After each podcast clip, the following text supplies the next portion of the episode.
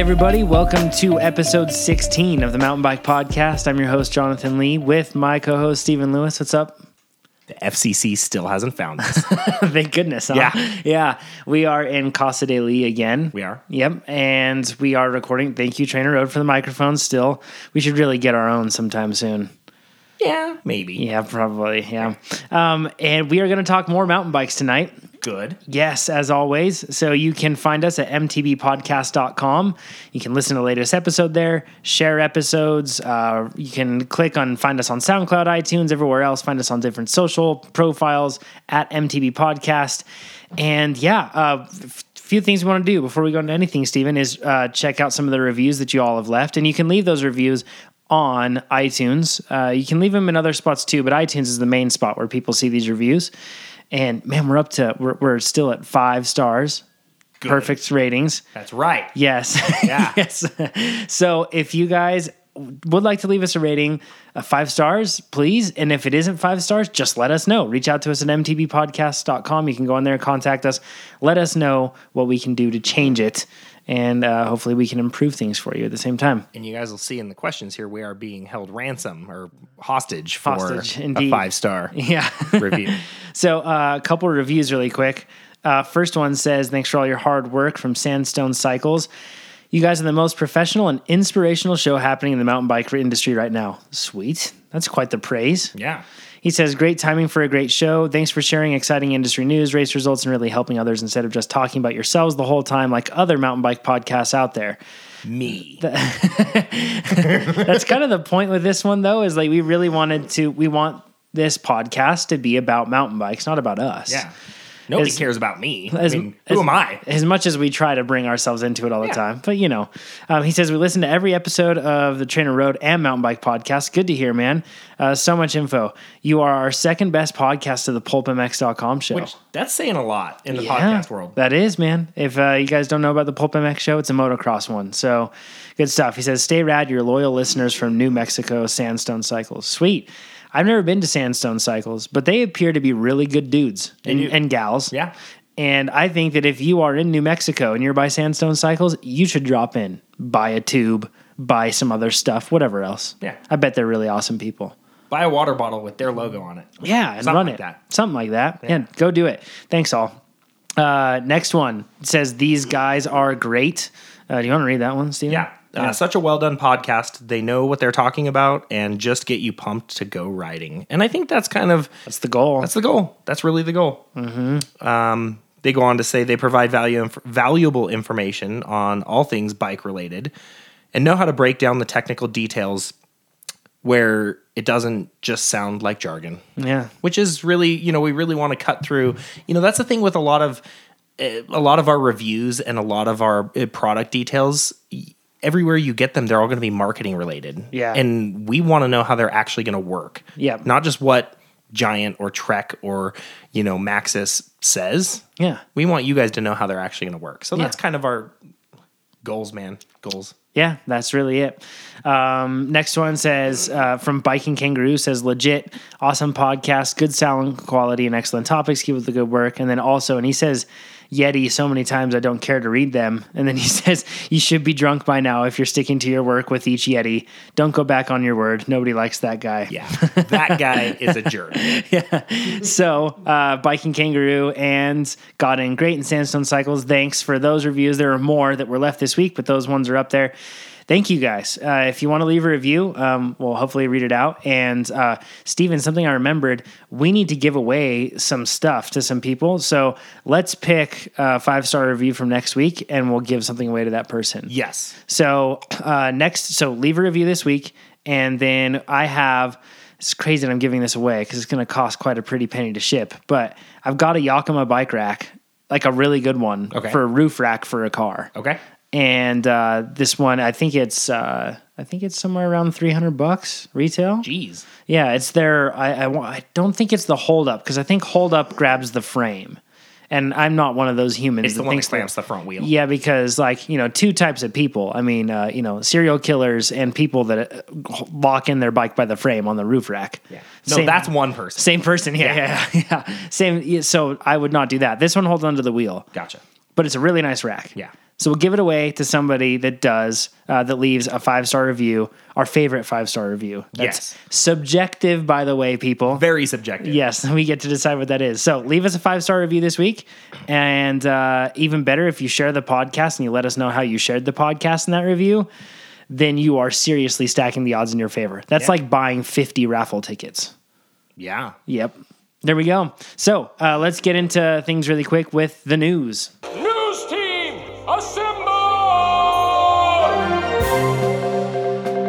First bit of news, Stephen, and we are going to go into this more a little later if you stayed tuned to our Instagram, uh, Facebook, or Twitter, uh, which you can find us at MTB Podcast or on Twitter, the MTB Podcast.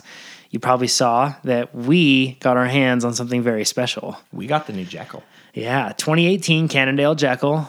Um, is it fair to say totally redesigned? For the most part, yeah. There's some stuff that visually looks similar. It looks like they just moved the shock to a different position. Very redesigned bike. Very redesigned, and the and the trigger, which is the little brother, so to speak, Yeah. to that one, right? One of the more capable trail bikes out there. yep, Yeah. absolutely. I raced uh, I raced the Downieville All Mountain on it two years ago. the trigger, Yeah. I had a Trigger Black Incorporated. that's a ooh, nice, Yeah. fancy one. Oh yeah. That's a pretty good setup. So uh, they released those bikes. We're going to talk more about the Jekyll a little later. Yeah. And But- I'll have my trigger in June. Ooh, you got one of those coming too. Check you out. Yeah. Is it going to be fancy and green like your current one? Uh, no, I don't remember if I'm getting the gray and lime green accented level two, or if I'm getting the like turquoise and tennis ball yellow level one. I don't remember which one they're sending me. Hello. Huh. But the turquoise one is cool. It's a very glittery paint job. Nice. The gray one's metallic as well, the level two. But I'll be happy with either. We'll beat we'll beat them both up. It doesn't matter. Nice. There we are.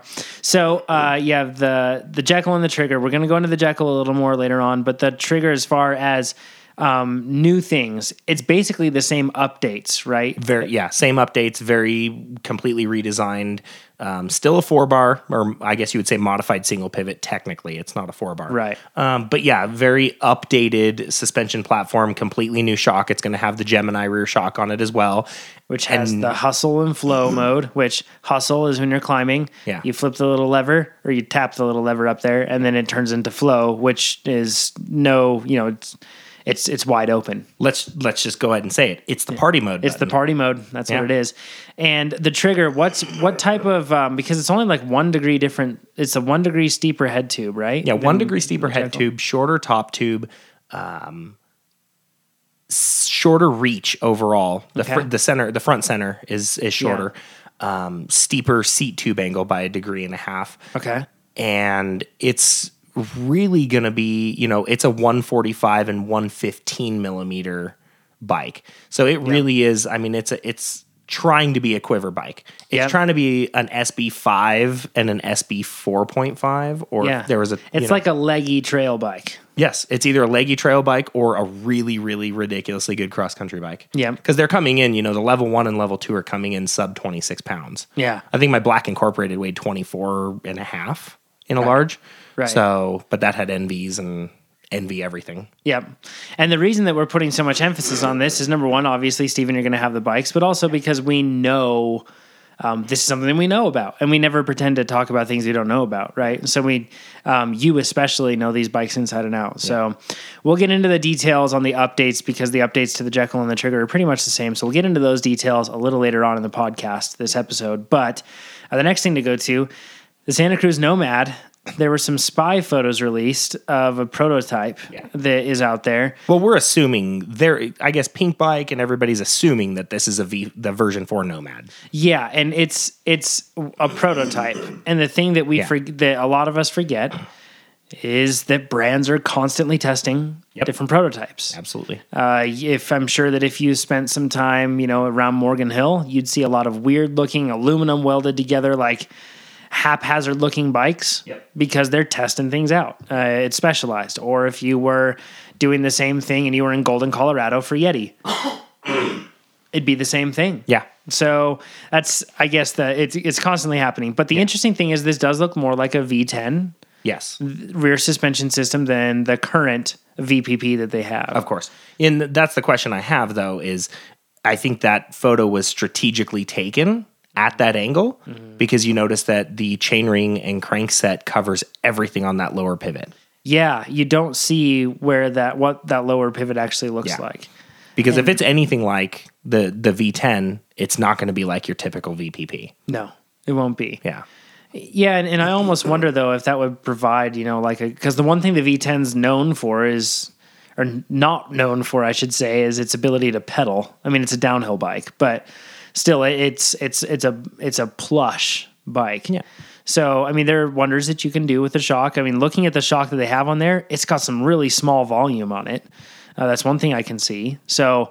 I don't know if maybe that's something that they've got going on. Who knows? But um, may, so maybe if it's a smaller volume shock, that means that maybe they have a more linear design to it. I guess. Which would be in line with a V10. Yeah. So my sense. only concern would be that if they're really trying to distinguish the Nomad as, you know, the ultimate descent mini park bike, enduro bike, whatever you want to say, Yeah. its climbing's going to suffer more than it already does. You would think, right? Yeah. But then again, this is what Santa Cruz and other brands do. They test out different designs like this and they see what works. Yeah. All right. And the next bit of news comes from Specialized. They have their custom Stumpjumper webpage that they just put up where basically you can mix and match and kind of build up your own bike. It's like a build and build and uh, and price a car tool. Yeah. Like a car website, right?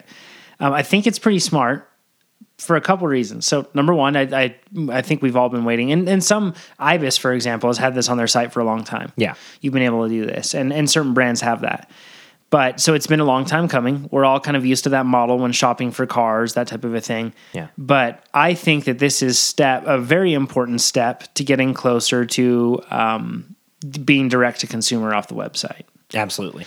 I think this is like a beta step for that, and certainly isn't being publicized as such. And I doubt that Specialized would ever, you know, want to say that that's what this is, but it certainly would get you closer to that. Yeah. But I also like the idea. It's kind of like, you know, Project One with Trek, where they've allowed you to do that for a few years. I think, you know, Specialized is finally realizing the value in that.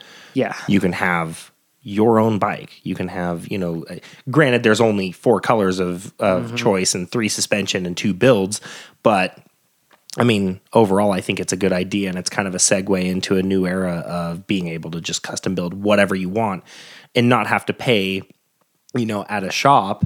It's going to be more expensive to custom build a bike. Whereas if you can go straight to the manufacturer and do a custom build, even if it's through your dealer, which is how Project One always was, Yeah. great. That's actually pretty cool. I like it. Yeah, me too. And and I think that I mean Trek, I just knowing internally some things about how things worked there. I know that Project One in many respects was a beta for them doing direct to consumer. Oh, it absolutely And them was. testing that out, Yep. right? So this is just probably another step for them getting closer to that. Yep. So pretty cool to see. Um, RockShox released their new one by reverb, reverb remote. Forgive me. Uh, it looks like a shifter, but it is not a shifter. All it does is activate your dropper post. So no gone is the plunger, and now we have one that feels just like another SRAM shift paddle. which is cool. But at the same time, the plunger, you take the right one, put it under the left side.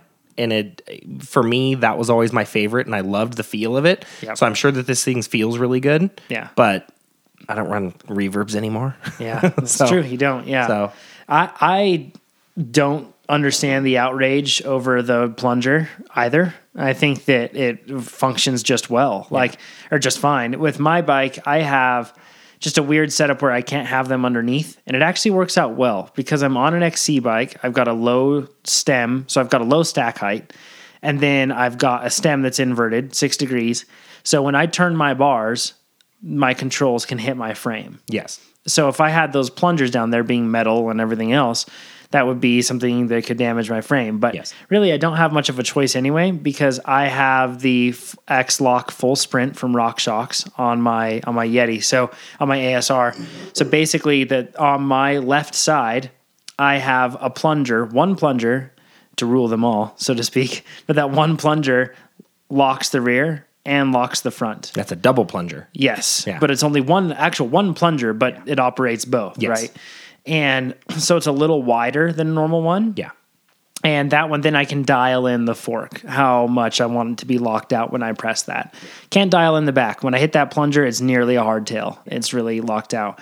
But I, so that one's on top, and I have no choice. The only way that one works is on top, uh, and it meet and it mates up with a max mix or mix mat Matchmaker. Matchmaker. That's the thing. So that's what I have on the left. And on the right, I have my reverb dropper, and it's on top too. And it actually works really well. Well, and it has to be because you have your shifter on the bottom of the right side. Exactly. So- and it actually works really well. And I don't know if you could have made this co- this this cockpit that I have more clean and more simple. No, it you know, you me being the artist of cable management, Yeah. I'd have a hard time improving on how you've set yours up. It would be nearly impossible. Right. It took a lot of thought. And Yeah. with that said, I I do like the idea of having like that other that other shift paddle down there would feel like you know somewhat similar, even though it's been a long time since I've been on a, a two by right. But I I think that overall this is good. But the big thing to me is this doesn't solve a lot of the problems that I have with the reverb, and that's kind of where I you know the buck stops there Yeah. more or less because the problems with the reverb really come down to the fact that the b1 was claimed to fix a lot of things and in my experience so far has not Yeah. fixed those things You've had the exact same problems with your B1 that you had with your A2. Yep. And a lot of people have had the same things. And if anybody doesn't know what we're talking about, B1 is that's just the nomenclature for the new version of the reverb. Yeah, there Came was the ver- there was the version the original reverb was the version A mm-hmm. Number 1 Yep. and then they had the version A number 2 which was an update to the seal head assembly and a couple other updates. Then and that's when they also introduced the stealth version. Yeah. And then they did a full update to the internals, and there was a bunch of different improvements that they did supposedly to fix all of the A2 stuff with the version B Yes. number one or model one. Yeah. So, And I don't actually see the benefit or the improvements there. So you know, and it's funny because uh, looking at, um, sorry, really quick on this, but looking at the internals, it made sense. I thought that oh, looking at this, it makes sense that they're solving the problems. yeah, but I've had that I've I've had to send that dropper post back. Um, I have a new one. I don't have much confidence that this one is going to hold up, and a lot of other people. I mean, a lot of other people have had the same thing with the B ones. They've had to send them back. Yeah. And by the way, I'm a big Rock RockShox fanboy. Yeah. I like their suspension. I like everything else, um, and I do like a lot of aspects about the reverb.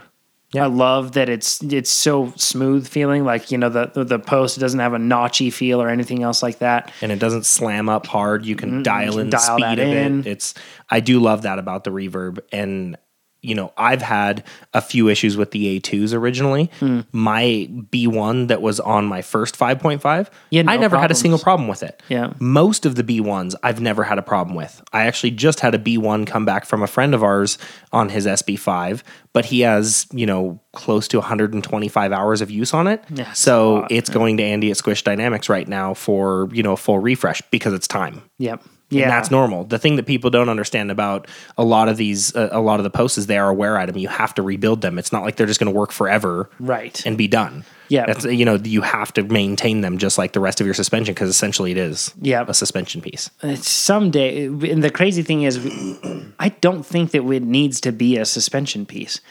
I think that we could have dropper posts that don't have seals, that don't have anything else like that, and it could function just fine. So, engineers get to work. Yeah. Make something that doesn't require that much maintenance. Yeah, It'd be, it's very possible. So True. We landed on the moon. I don't know if you know this, but that's all fake. anything yeah, anything's possible so um yes and the one thing i also was hoping to see with this by the way was reverb uh, i was wishing that this lever was going to be cable actuated and that it was just going to go to the base of the reverb and you're going to hook something onto the base there kind of like that one remote can't remember who makes it but somebody makes a cable remote with a little thingamajig not connectamajig but thingamajig we're getting very particular with our scientific words here but a little adapter that went to the base of the reverb So you run cable all the way up, and then Yeah. it goes to the high that would be nice. Yeah. That would be super nice. So because that's the worst thing about the reverb is a, on a performance level, in my opinion. And I did this at Downieville two years ago, is ripping the reverb hose off. Yeah. it's harder to rip a cable yep. off of a lever than it is to rip the reverb. You know, I, I- sorry, that's Totally the worst true. part of it, but it's also the nicest part about it. That's what makes it smooth. Yep. So Yeah. Catch 22, as they say. yep. With that, let's get into the questions. Question.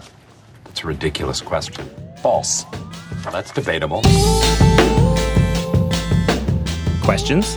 Yes, there are a, a number of them actually. Oh. You can submit them at mtbpodcast.com. Oh crap! There's a bunch there. of them. There are. Let's get into Ryan's question first. He says, Hi, I just subscribed to your mountain bike podcast and I'm enjoying uh, every bit of content. Awesome. Thank you, Ryan. Good to hear that. He says, I am getting more knowledge on this sport for sure, and I'm enjoying more and more uh, riding on my bike. I don't really have a question, but I just want to hear a suggestion or advice from you because sometimes I am getting intimidated on big drop offs, uh, especially huge rocks. Uh, but what I've been trying to do is to session those segments and try to learn which line to take. I used to be a roadie, but I did a transition to mountain biking four months ago, and I am enjoying all the challenges and fun times with my friends. Have a great evening, Ryan. So, tips on big drops. Well, relatively big, right? We're not talking about 10 foot or any specific amount. This could be a, a you know, two curb height, whatever it is. Yeah. Um, but tips on drops, even. I think he's already got the idea with the sessioning.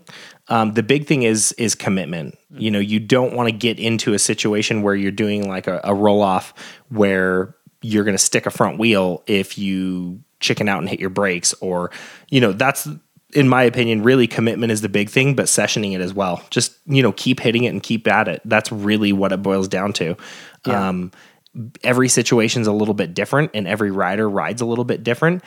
My way of going down most drops, if I'm not sure about it, I just manual down it. I'll just pull the front wheel off the ground so I know I don't stick my front wheel. Yeah. And that's how I'll do it. Yeah. And then I'll worry about jumping, you know, off that drop later. Right.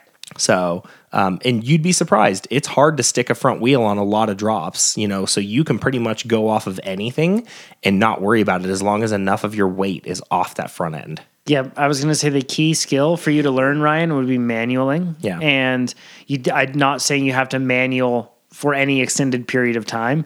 I'm just talking about being comfortable with pulling your front end front wheel up and you know not instantly dropping it, but pulling that front wheel up with your weight shifted back and being in a position where you can at least maintain that for a foot or something on the ground. Yeah. And if you can do that, that means that you're probably getting the movement more or less correct about what you need to do when you ride off of those ledges. Yes. The worst thing you could do is bunny hop like a clipped in roadie, right? Yeah. And to pick up in the back and pick up in the front. Yeah. That's a really bad thing. So uh, when you bunny hop, and, and Ryan Leech, I don't want to give away anything here, but uh, you guys should go check out Ryan Leech. Uh, he has uh, it's R Y A N, and I think we talked about this on the podcast We have before. before. Leech L E E C H. He is an incredible trials rider and has an awesome set of skills videos. They it's uh, you you pay for access to them to like this to get all of them, and it's worth it. Like I know that we're not used to paying for things on the internet these days, but it's worth it. And one of the ones he has is he talks about like you know, or he he has ones on bunny hopping, ones on wheeling, one and everything. And in the manualing one, he works a lot on the proper body positioning and just takes it step by step by step, and it really helps. So I would recommend that for anybody that has any type of hesitation with that. I wonder if Ryan Leech is related to the lifestyles of the rich and famous guy. Just the- why do you say that? Robin Leach, man. Oh yeah, there you go. Come on. I'm sorry. Going old school on Yeah, you. you're yeah, good point. Uh, let's move on. Brad's question. Yes, Brad's question. We're going to get, we're in trouble, guys. Yes. We're in trouble. He says, I've only listened to four or five episodes, but the amount that you guys bash fat bikes is a bit pretentious and alienating. Ouch. He says, Not all of us have the advantage of living in Colorado. Neither do we. Yeah, neither do we. Yeah, it's true. And Colorado's great, Yeah. But we're but Nevada's better. but we know what you, we know what you're getting at there, Brad. Yes, we. Um, we definitely do. He says those of us that live in the frozen Midwest of Minnesota, Wisconsin, and Upper Michigan uh, have so much snow and ice that the only way to get it to ride and get to ride in the woods for months at a time is to use a wide tire. And Sure. Brad, get we, it. We absolutely agree. Like we get it. We're not. The thing you need to understand is we're not bashing fat bikes on a pretentious level. Yeah. We're not trying to alienate you. It's actually very similar to how we make fun of cyclocross. We love cyclocross. We do cyclocross. We race it and we make fun of it all the time. Yeah. So with fat bikes, I think it's more of a like we don't want to be pretentious towards you and we're sorry that that's, you know, Yeah. how you've taken it.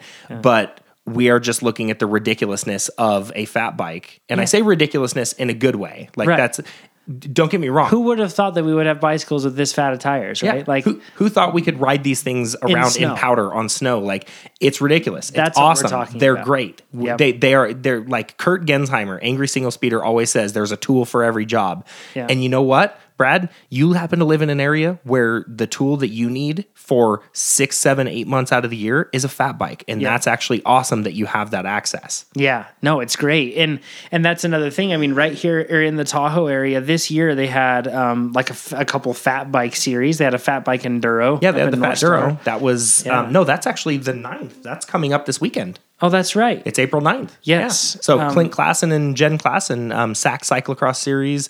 Um, he's a CES Enduro guy. They're supposed to get four to six feet of snow at upper elevations yeah. this weekend. And too, so they're going to have a fat bike Enduro this uh, Sunday. in the snow. Yeah. Well, Sunday should be good weather actually Yeah. by then. Is Sunday the 9th? I don't Fresh even know powder. anymore. Who knows? Whatever. Um, and then he says, perhaps you should come race the Great Lakes Fat Bike Series and come show us how lame we all are in our stupid fat bikes. No, Brad, not at all. And we'd be happy to come out and race that, but we don't think that you're lame, and we don't think that your fat bikes are stupid. We, it's it's just a, it's just a joke, and I'm sure that you're probably you've caught on to this. It's almost like a, a cultural thing to kind of clown on fat bikes. Yeah. Even though everybody kind of wishes they had a fat bike to ride It's, one. it's kind of like the moped. Yeah. You know, like nobody wants to admit that they love riding mopeds, but Exactly. everybody loves riding mopeds. Exactly. yeah. So, Brad, you're doing the right thing. Um, and sorry we came off as being pretentious. Certainly don't mean that mean it that way. So, ride on, whether your tires are skinny or fat.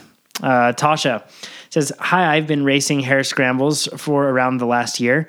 Just to update everybody, that's not where you actually like put scrambled eggs in your hair or actually scramble your hair. That's a motocross. Or you thing. don't go kill a rabbit and scramble it. Yeah, yeah. Or I should say, not necessarily motocross, but that's a dirt bike thing. So it's a format of off road racing. And in the world of dirt bikes, off road me- off road means that you are not doing motocross or supercross. Uh, it's usually some type of it may be point to point. It may be long loops. Um, it may be an enduro format with multiple stages, but it's a lot of woods riding, desert riding, more point to point trail riding stuff, right? And hare scrambles are actually races where they have like mass start events and they have to go from like waypoint to waypoints. Pretty pretty gnarly. I've done one before. I've raced countless motocross races and stuff and, and arenacross, but done one hare scramble.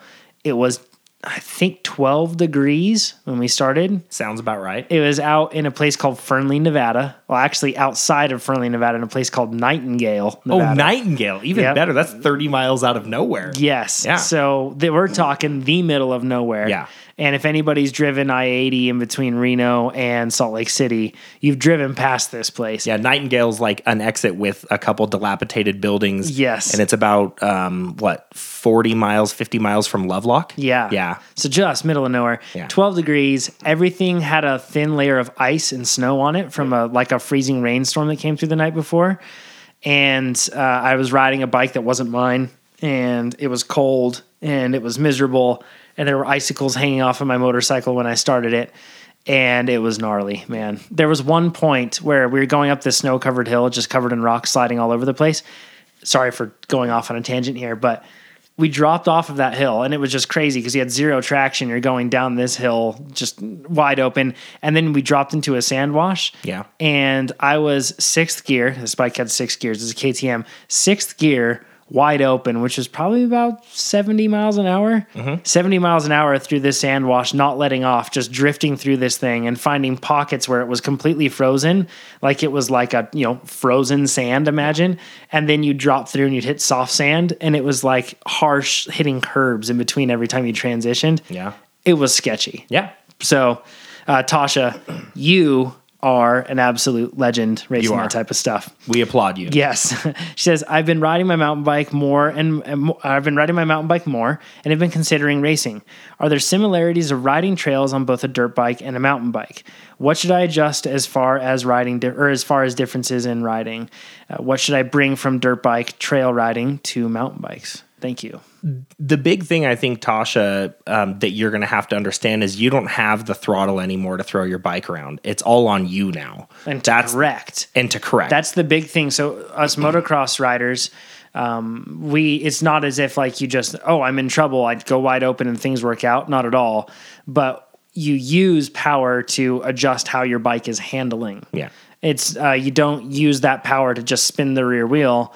You use it to increase tension in the chassis. Uh-huh. You use it to manage traction for sure, but then you also use it to be able to shift your body weight effectively, whether that's fore or aft, whatever it is. It's power is is everything for us. is. and on a on a dirt bike, and you realize very quickly on a bicycle that you don't have that. You don't have that, so you you basically instantly lose one tool in your shed to The most- control the bike. powerful tool, that you, no pun intended, but the most powerful tool that you have. Um, so, but beyond that, you know, really the fitness level, especially hare scrambler type stuff, you know, you're going to carry all of that knowledge over. Yeah. Um, and you know, I grew up riding dirt bikes too, and you know, and doing BMX, and then later on downhill and you know, general mountain biking. Um, I think really what it boils down to, I, I think personally, Tasha is going to have a lot more fun doing the enduro format versus Agreed. something else. But I think she should try everything. Try XC, try Try- downhill, try everything, uh, and yeah, probably enduro will fit a little more. Uh, some things that stick out and things that I carry over um, with uh, don't lose your um, comfort with speed. You won't lose that, but remember that that is probably one of the most powerful tools that you have. Of all the quivers in your arrow, or, in, or of all the arrows in your quiver, that one is the the one that you'll be able to use. That, that's the sharpest one, so to speak. Yeah. And a lot of mountain bikers forever will not be as comfortable with speed as you will be Yeah. because you are familiar with handling a machine like that, a two wheel machine, at a m- much different scale than they are. Just remember, you have at more speed on a mountain bike, you have more gyroscopic force keeping your bike upright, keeping your bike on its current path of velocity that it's going. So just remember that. Yep. Yeah. And the thing is, if you carry more, if you remember that and carry speed, that's going to really help you. Doing hare scrambles, you know about line choice. And it, you think a lot of people think that dirt bikers, and they come over to mountain bikes, just plow through whatever because they're used to big tires and power and everything else. And that's couldn't be further from the truth. Dirt bikers are forced to pick to, to be very judicious about line selection. And if you aren't, you simply are not a good rider. That is the difference between the guys that are at the front and the guys that are in the back. One may actually be a faster rider in some respects, more technically capable, whatever you want to say. Yeah. But if he doesn't utilize, if he doesn't have good line choice, then he's going to be slower. Yeah. So that's going to be something that you'll be able to carry over. Some things that you are going to have to adjust. Um, uh, so this is slightly carry over, slightly adjust your body English. As on a motorcycle, we use that a lot because we have a very heavy, stable object to which we can anchor our body. So you use your you throw your body around quite a lot to be able to manipulate that bike and how it handles. Yes. you can't do that to the same degree on a bicycle. No, you have If to you- be more finesse about it. Yes, and if you do move around, especially when we're talking about moving fore and aft on the bike, you'll find yourself if you move around the same way, you'll find yourself in a whole world of hurt a Yes. lot because you'll be weighting the back when you probably shouldn't be weighting the back as much. Your front end gets light, and when you're going through a technical section, you won't have the control you need over it. Yeah. Um, and then obviously going over the front is just not a good thing. But so you're going to want to adjust how active you are on the bike. Mm-hmm. And if you have a 29er, that will allow you to retain a little bit more of that, which will be good. Yeah. Um, and then I'd say that uh, one other thing is when you're going through corners, um, something that is definitely become more common with four strokes instead of two strokes. Uh, but good riders, uh, we're talking, you know, fast racers and four strokes, and they come into turns, they are not just jamming on the brakes and then on the throttle instantly. In two stroke days, that's how you rode, Yeah. right? But not with four strokes. You are braking coming in, and they're still braking through the end through the entry point of the turn, but there's actually an effective amount of coasting that goes on while they settle their bike into that rut and they actually end up carrying more speed Yes. through that turn and uh, it's kind of a it's it gives you your you time to kind of settle your body down and everything else as a mountain bike you never leave that coast Yeah. it continues you don't have the power to make your bike settle back into that rut or line and pull out so you really end up having to develop a really fine-tuned connection between what your tires are doing and what you are doing because there's no power to just throw all that out the So it's window. retention of kinetic energy. Yep, exactly. Yeah. That's the technical aspect of it. The one thing that I will also add to this Mm-hmm. is you need to be more, um, I guess, more okay with more confined space, tighter lines. So when Yeah. Mm-hmm. I was when I was up at Whistler um, in 2014 for Crankworx, um, I was riding and just happened to end up riding with um, an unnamed motocross legend whose name rhymes with Travis Pastrana. Okay, yeah, Um, and he goes up usually to Crankworx and does like the A line race. Yeah. Big, wide open motocross style Yep. course. I couldn't keep up with him on that. Right. Get him on Dirt Merchant, and I walked away from him. Yep. So you have to be very, very careful and very, you know, okay with being in a lot tighter places than you would be on your motorcycle. Yeah. Unless you do heavily wooded type hare scramblers, that's the only Right. thing. So if you're already there, then great, that's a carryover. Yep. So Yeah. I think that kind of covers it. So, uh, and also mountain bikers or dirt bikers coming into mountain bikes, a big myth that everybody thinks that they're just a master at technical things. We suck at slow technical things. yes, What we're good at is fast. Doesn't matter if it's technical or not. We're good at fast. Yeah. But in terms of technical things, nope, not good. That's where we suck because we use power in those situations to go through things, and you suddenly don't have power. So, uh, yeah, myth dispelled or busted, if you will. Uh, let's go into Buckeye's question, which solid name, by the way. definitely. He says, "I will hold if my." he's from Ohio? I wonder. Yeah, I will hold my five star rating hostage unless you answer this question. We'll consider it released. Yeah. At this point, Five stars now. he says, I'm 5'10, 215 pounds, down from 245. Whoop, ride to live. Nice job, man. That's job. good. Yeah. He says, I've been riding since the mid 90s. I'm 53 years old and have just started to ride more than once a week. I'm at about three times a week or just above because it really has helped me with my weight loss. Your training tips have been very helpful as well. Good to hear, man. That's cool. Uh, he says, My question is listening to Trail Peaks uh, specialized review, and that's a YouTube channel online. He says, Last week of the 29 and 27.5 specialized enduro, I was really surprised to hear I have the same issue with my 2017 Stumpy Carbon Expert 650B. That is, I feel like I'm riding too far forward. I think that is how I would describe it. And he's talking about when he's actually pedaling. He says, Don't get me wrong, I absolutely love this bike. I've tried moving the seat back as far as it goes, but I find myself always sitting too far forward on the saddle. I am sure if I could just sit up a bit more, like a larger rise bar or higher angle stem, it would be all I need to feel more comfortable. What do you guys suggest? By the way, best mountain bike podcast ever. So nice not to hear an F bomb every 15 seconds. That's that's awesome. I'm glad. Like Yeah. Because we we I mean I I, I don't cuss. Um that so it's not hard for me, but I don't either. you don't cuss a lot either. I, I do sometimes. That's though. not true. but you make a concerted effort not to do it too. And I figured that, you know, your kids are listening in the car. And also, there's no real need for that. We're just talking about bikes, right? So, anywho, good to hear that. Uh, so, some things that I think of with this. The key is we're talking about relation to the bottom bracket. Of course. That's the important thing. Where your saddle is at in relation to your bottom bracket. If you think about it, your handlebars can move fore and aft and up and down with risers, with a stem, or with a riser bar. Or I shouldn't say risers, I should say spacers, a stem, or a riser bar. You can move your handlebars fore and aft, and then you can also move them up and down. You can move your saddle fore and aft, up and down. There, granted, there are limitations in each direction with this, but you cannot change where your bottom bracket is. The only thing that you can change with that is Q factor by getting pedals that are either narrower or wider, or moving your cleats, or you can change your crank length.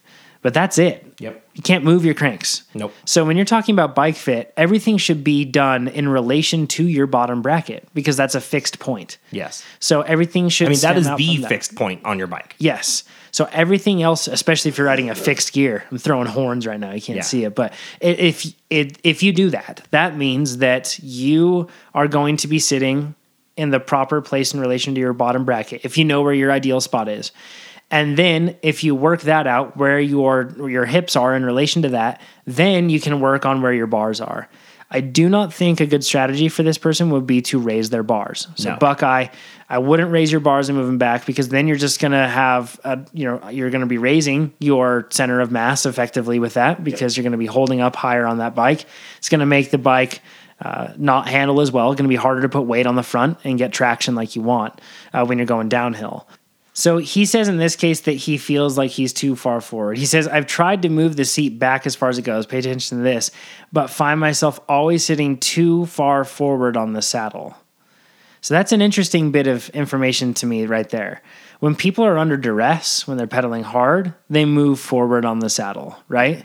When you are not climbing hard, you generally sit back more. Your sit bones want to be anchored in that saddle. Yes. Right?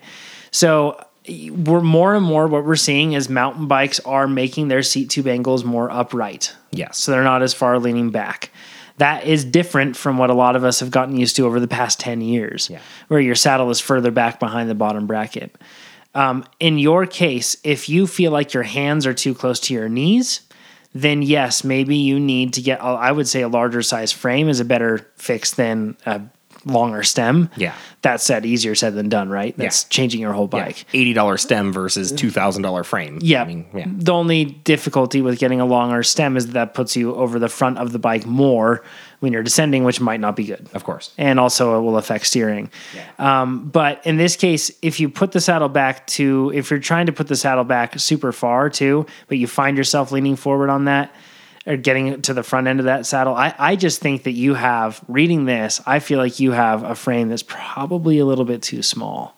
I would agree, but I also look at it and I'm like, okay, well, if he wants to get further back, so he moves the saddle back and then he's constantly pulling forward on the saddle, that means that it's too much. Yeah. So I don't know if it's too small of a frame. This might be, you know, I don't know how long he's owned um, his Specialized. I don't know how, you know, it's a 2017, so it's clearly new. I wonder if either that's just the wrong bike for him or if it's something he needs to get, you know, used to. Like one of our previous questions was, you know, hey, I don't feel as comfortable on my bike. Hey, bikes always take you getting used to. Yeah. But, you know, it, this could be a bunch of little things. He says he's 5'10, uh, 215 pounds, but he doesn't say exactly what size bike. I mean, he should be on a large Yeah, at if you're 5'10 on on a, Specialized. yeah, if you're on a medium, then it's probably too small. Especially with the Stumpy and the Enduro, those things are pretty small size. And they already come, and they already even come with a, you know, they come with like a 50 or 55 stem with a six degree rise. Yep. You know, the stock bars that are on it, I believe, are an eight degree back sweep and a six degree up sweep. So it should be nice and comfortable on your wrists. Um, I don't think, yeah, I don't see anything with the setup of the bike that would be off. It seems like a. It might just be, you know, just my, I think it might be just the wrong bike for him. potentially, yeah. Yeah. Yeah, it all depends. Um, I personally, like we talked about last week, I have my, you know, I have a zero setback seat post with my seat moved all the way forward. Yeah. and I I find that that's good. Really, when we're talking about this and talking about bike fit, you really, once again, going back to what I said earlier, you want to make sure that you're judging everything based off of that bottom bracket point being fixed Yeah. look at the reach to try to find out what size bike you need.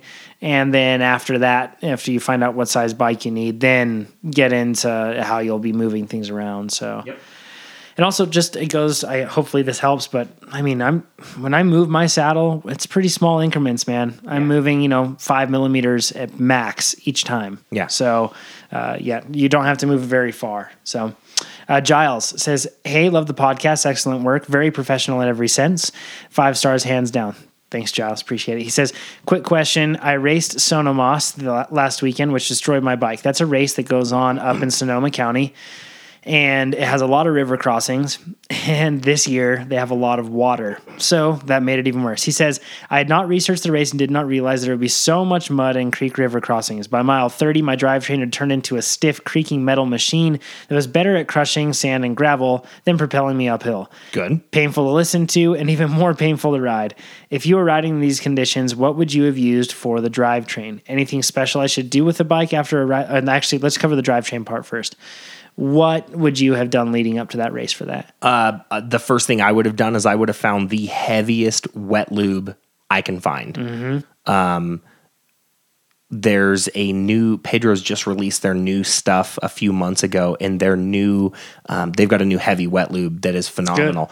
And also, um, this is kicking it old school. Um, Narlube. You know, Yeah. they were around there. I bought one of the big, um, the honey bears of the Narbear Blue Yeah. wet lube. One of the best wet lubes I've ever used. Yeah. It keeps everything out and keeps everything quiet. You want something that isn't water soluble, isn't Yeah. going to wash off like that. You want a really heavy lube for something like that. You cannot use a Boeshield T9 or a Dumonde Tech or anything like that. You Bow need- shield. I hate that lube. Yeah. It works great for about five miles on a mountain bike. it's the most amazing stuff on a road bike for 30 miles. but Max. after that, yeah. Yeah. Um, So yeah, so you really uh, that's all. You need a heavier, heavier lube and make sure everything is perfectly clean before. Yeah. And I'm talking soaking your chain in gas for a couple days, then letting it you know clean and Yeah. dry, and Or then acetone, leaving it something yeah, like something that. like that. that'll really strip it. Yeah. It says anything special I should do with the bike after a ride like this than the usual cleaning, etc. Due to all the water crossings and mud. Uh, he says a ride a 2017 Cannondale Scalpel SI for reference. Thanks, Giles. Um, I'm going to tell you right now, you need to strip the bike down to a bare frame. Um, suspension probably don't need a whole lot of work, but your BB30 bearings in that they're probably junk. So just put a new set in. They're nice and cheap.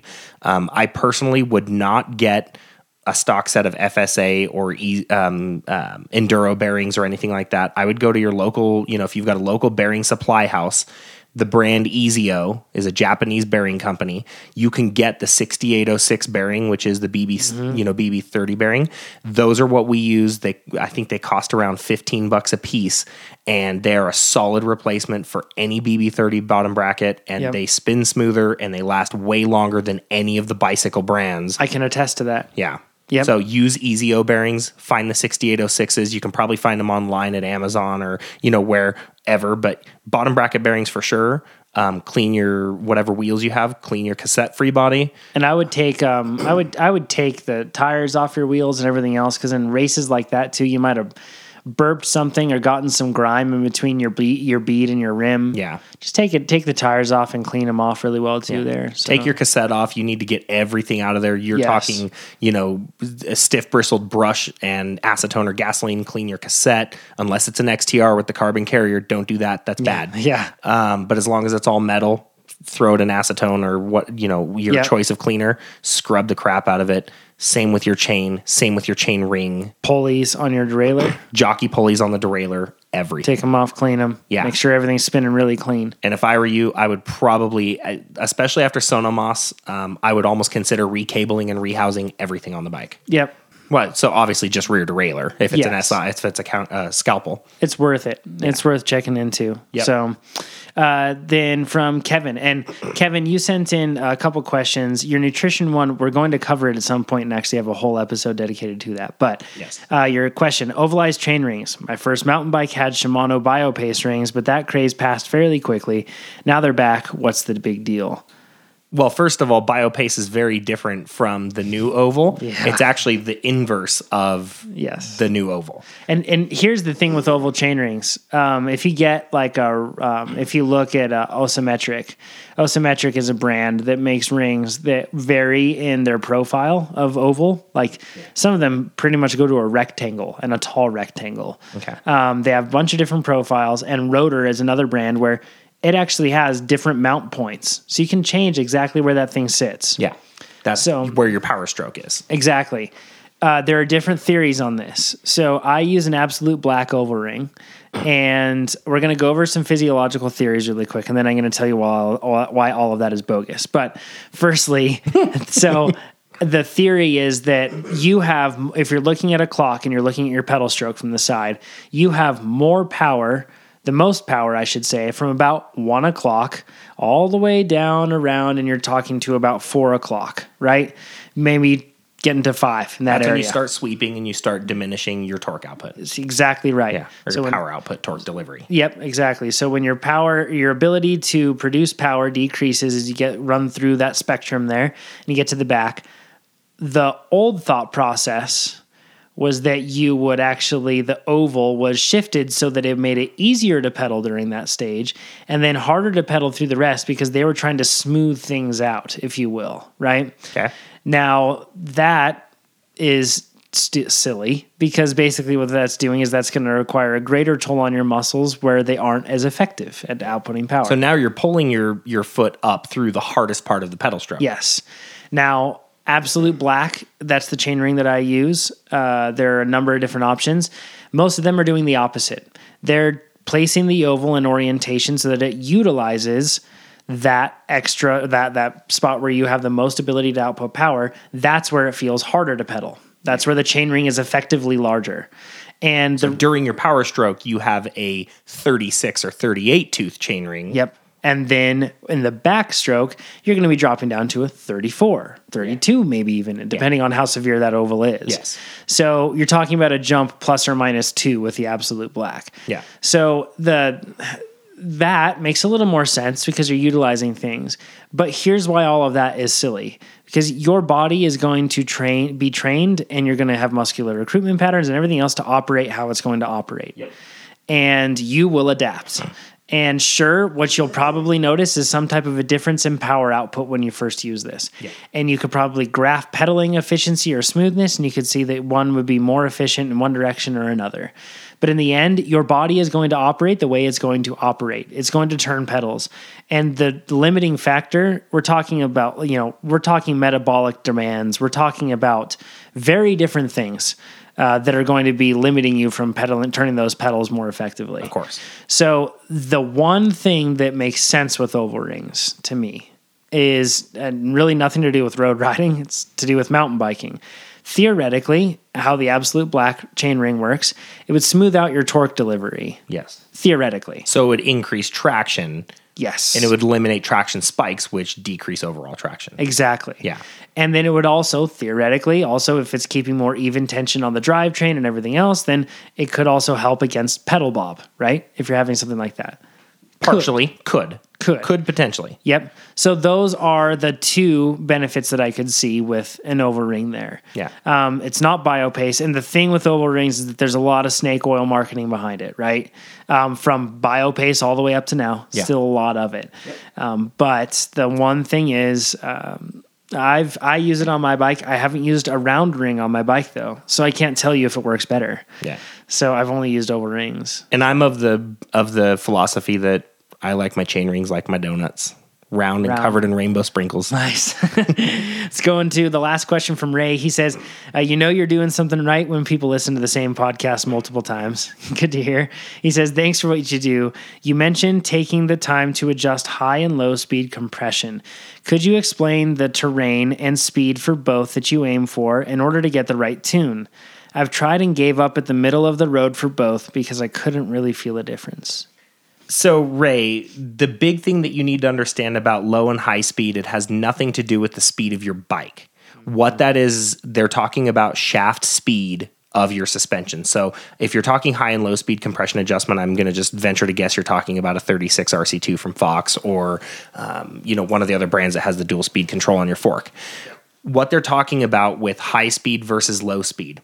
Low speed is when you're standing up, pumping, pedaling on a climb. Low speed is that shaft speed of your front end bouncing while you are climbing. when we're talking about uh, traveling, if, you think about low speed versus high speed, low speed is the fork traveling through or moving through its travel at a lower speed. A lower speed. Yes. High speed compression is the fork moving through its travel at a higher speed. So, So- think rapid bumps, Yeah. uh, hits, anything else Yeah. like that. So, like washboarded out trail, or lots of little rocks, or just a big rock garden, or even a big drop in a bike park. Yep. Those are high speed compression situations. Yes.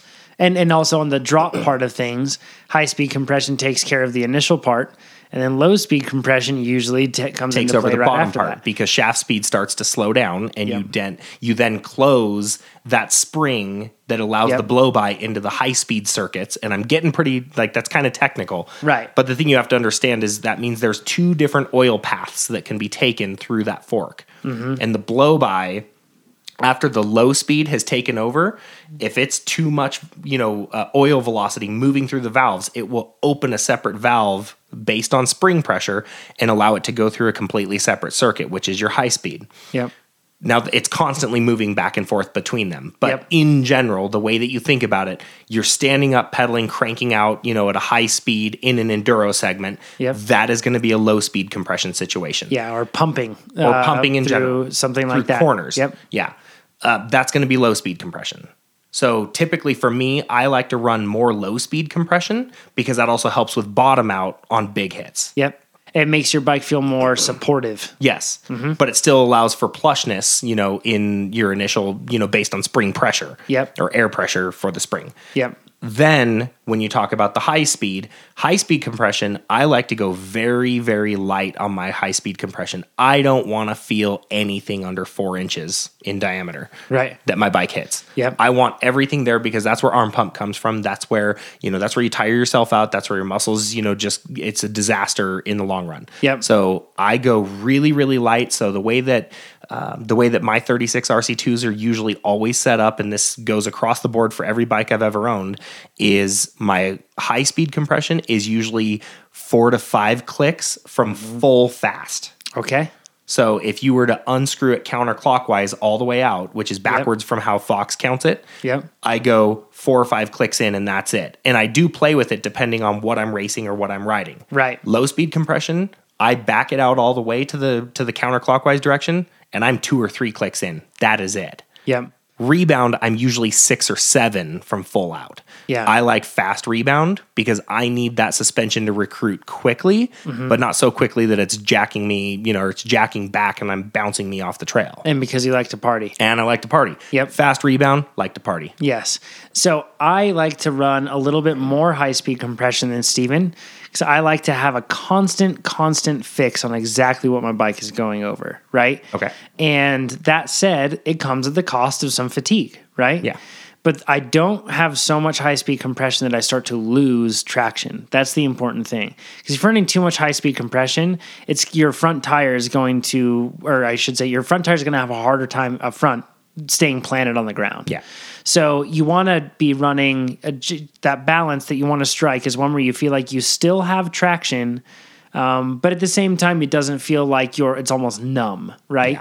And Stephen, you have such a refined, or you're you're such a skilled rider. Stephen, Thank you. That you know exactly you are you're in tune with what your bike is doing, and then that allows you to even run even less high speed compression. Really work with that. So, and I also like to run more low speed compression though. I like that to ramp up quickly. I like to have more support. Everything else. So I like to have a firm bike that's underneath me. Um, so hopefully that gives you an idea. When you're talking about high speed compression, pay attention to how you are maintaining traction and what it feels like bumps into turns, that type of a thing. Yeah. Uh, when you're talking about low speed compression, uh, go to a section that has berms that you're pumping in and out of, or when you're pedaling through things, if you feel like it is too bobbly and isn't supportive enough. Yeah. That's where you can find those out. If you're if you're going into a corner with braking bumps, let's just just Yep. as a scenario, going into a corner with some braking bumps, the front end seems to want to skip out from under you. Your high speed compression is probably too much. You probably have to, you probably need to lighten your high speed compression up. back down a bit. back Yep. down a bit. But then when you pump into the corner and you're going through the berm, if your bike doesn't want to spring back, if it loads super hard, your low speed compression is not high enough. Mm-hmm. because you want that bike to give you some feedback. Some feedback. That's that Yep. low speed through that berm. Yep. Then as you pump out of it, if it just dissipates all that energy, if you load the bike up and it doesn't spring you out of that corner At all. at all, then your rebound is too high and you need to soften your rebound. because remember, rebound Speed your rebound up. Rebound damping is what you're adjusting. Yes. We're not adjusting your springiness necessarily straightforward. We're adjusting how much that is how much that is being controlled. Yes. That's the important thing to And if it's not if it's just absorbing that into the corner as you load it and not giving it back to you, then you've then it is not letting that that air spring come back fast enough. Your bike wants to party. Yes. Please allow it to party. Yes. Run the rebound a little faster. Yeah. Yeah. And if this didn't answer your question fully, then you can always Ray, you can send us more like more detailed information on your bike, bike setup, and that goes for everybody. You don't have to be vague about this. You can tell us this is my bike, this is my suspension. If you couldn't tell, we're into details. Yes, we are. So I hope that helped, Ray. Yep, mtbpodcast.com. That's where you can reach out. Send in your questions uh, for next week. Send in detailed stuff if you'd like to. With that, Do Stephen, we get the business? let's go into the business. Business. is business time. It's business. It's business time. First thing to take care of is the Cannondale Jekyll review. Okay. So, Stephen, run me through the changes that have happened to the Jekyll. Okay, so last version of the Jekyll uh, was Actually, let me run you through what the Jekyll was before, because I don't really know, but this will make things interesting. Oh, this will be fun. so uh, for And some by the reason, way, guys, hold on really yeah, quick, Jonathan. Yeah, Jonathan already rode my bike, as most Yes. of you guys know. Yes. If you listen to our Instagram or my Instagram, yep. Jonathan already rode my Jekyll. I haven't ridden it, Yes. but Jonathan also hasn't told me what he thought of the Jekyll. Not yet. I, I withheld this information. And then the jerk gets back from that little mini ride, and I was dumb enough to let him go ride my new Yeti Yeah. that I haven't ridden either. This is good. And I don't know the review on either one of them. Nope. So this is news for all of us. Yes. It's going to be good. Yeah. Let's go. So uh, the previous Jekyll, 2017 and prior. 2016. 2016 prior. They didn't and prior. technically have a 2017. Ah, okay. So 2016 and prior. Yeah. Had a tragic accident where it lost half of its fork. And it only had one half left, and they call it a lefty because it was on the left side. Okay. Or it was the only one left, one of the two. We don't Fair. know. Then they um, they got they did some weird experimental drugs, and they didn't know how a shock worked, and it started pulling, and they thought that was better than compressing. This is good. Okay, so they started doing that. Uh, and then they had also some crazy things where you could flip switches and it would change the ride height, all this stuff. But you know what? It all worked. It all so did as work. crazy as it sounds, Yeah. it worked really darn well. Yeah. Because that's kind of how Cannondale does I mean, things. kind of won E EWS. It's darn darn good bike, Yeah. man. So that was the previous one. Yes. There were some issues with that though, Stephen, Definitely. and you had that bike. So tell me what th- what issues, just what issues you had. Then we'll go into later how they fixed them. So I actually raced for Cannondale in 2015, and I had the 2015 Jekyll Carbon team. Okay. Um, By far, one of the la- most laterally stiff chassis bikes I've ever ridden in my life. Okay. That bike did not move. There was no waggle in the back end through the pivots. That bike stayed planted and stayed on track better than anything I've ever ridden. And mm-hmm. that includes any Yeti. Yep. Any Yeti. Yeah. That bike was phenomenal in that in that sense. Yep. Um, the lefty fork, you know, I think it had its, you know, the wave spring issues where after like 75 hours, you would all of a sudden be riding along and it would just dip halfway into its travel and just stay there and be locked out. And then it'd pop back and it'd go back and forth. And basically, the bottom out assembly had this little metal wave spring that after 75 to 100 hours, every single one of them broke. So they made it a mandatory thing where they were just sending out replacements of this bottom out assembly and they made it part of their maintenance. Well, the problem is it's a full fork rebuild to replace that. So it's a And- pain in the butt. And nobody wants to fully rebuild their fork every 75 hours. Yep. Not at all. And some people, it was happening down to 50 hours. I think, you know, Amy Morrison on hers, because she raced one in 2015 as well. Um, I think she, uh, there was one time where I did it at one race and two races later, it was already, it already broke. Yeah. So, so that was an issue with the lefty. Okay. But other than that, the first time I rode that bike, I pushed it into a corner and it steered quicker and more precise than any Fox Fork I've ever ridden. I almost put myself into the dirt on the inside of the berm because it like I steered so left strong. and it went left. and it is and it is measurably stiffer. Yes. Measurably stiffer than what other forks out there on the market. And anybody who says that they ride different and they constantly steer to the left, they're wrong. That's not true. And if you think about it, a lot of people don't like to trust the lefty. Well, you should probably never fly in an airplane either, because guess what? They all have lefties. Yeah. Every single, every single strut on every single landing gear on every single airplane is a lefty. That's true. Unless it's on the left then it's a righty. Yeah. But either way, that's just a lefty spin around the other yeah, way. exactly. So um, then the dyad, you know, the dyad was a very, very over engineered, ingenious design of a shock. Yeah. What it allowed for was an attitude adjust system, is what they called it, and it was called um, elevate and flow back in you know in that version. And yes, it was a pull shock.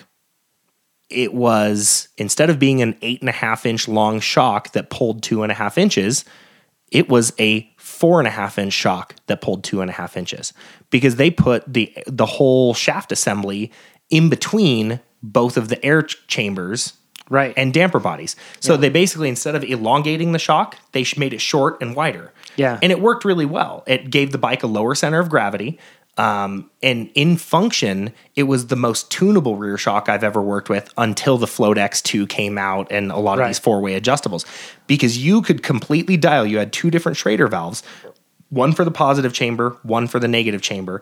And it actually allowed you to dial in your balance between positive and negative, whereas all of your push style shocks are self-equalizing. Yep. So you're stuck with that negative chamber wherever Fox decided they want it, or wherever the debonair air can on RockShox allowed it, or whatever. Yeah. With the dyad, you could completely tune it however you wanted. So what was the problem with the dyad or with that rear suspension whole design? the the problem with the dyad in general was that air when if you bottomed that shock out too hard if you weren't really good at, adju- at adjusting the positive and negative chambers mm-hmm. then the bike felt ridiculously harsh all the time mm. no matter okay. what you did with your rebound and compression controls it just felt harsh all the time Right. but if you set it up correctly and you were at the 35% sag and you got it to where everything was dialed in, it was perfect. But if you bottom that suspension out too hard, one of the notorious things that they did was there was one oil seal that just wasn't up to the task of keeping air in the negative chamber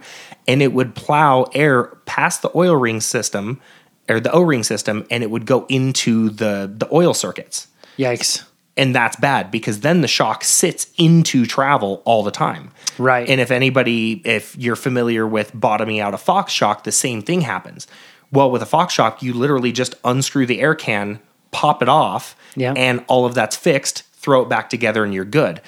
With a dyad, it has to go back to Fox. Yeah. Fox would never sell the tools to even work on those to any bike shop. You had to send it back to Fox. So Yeah. if the shock was set up right and you didn't have any issues, it was a phenomenal shock. So let's talk about the ride characteristics. What what things did you want to improve? The only thing that I wanted to improve on the Jekyll was I felt like the bike really was a two faced. It was it was a Jekyll and Hyde, which is Yeah. what they wanted it to be. Right. They wanted it to be a ridiculously good descender on one end, and they wanted it to climb really well on the other. Yeah. Well, the problem with the original Jekyll was it was a 160 mil travel down to 115 mil of travel. Right. When you were in the 115 mil mode, it steepened the head tube over a degree. Yeah. It brought the bottom bracket up almost three quarters of an inch, Yeah. which is big. A lot. The bikes felt totally different. Right. But I also felt like I was riding a full suspension cross country bike and then an enduro bike. There was nothing in between. So it was either savage descender or good climber. Yeah. There was nothing in the middle and there was no way to dial in kind of a meaty a middle of the row like a trail mode almost. Yeah. So Interesting. So Okay. that was the one thing I would want to improve. I also wanted to see a shorter chainstay length.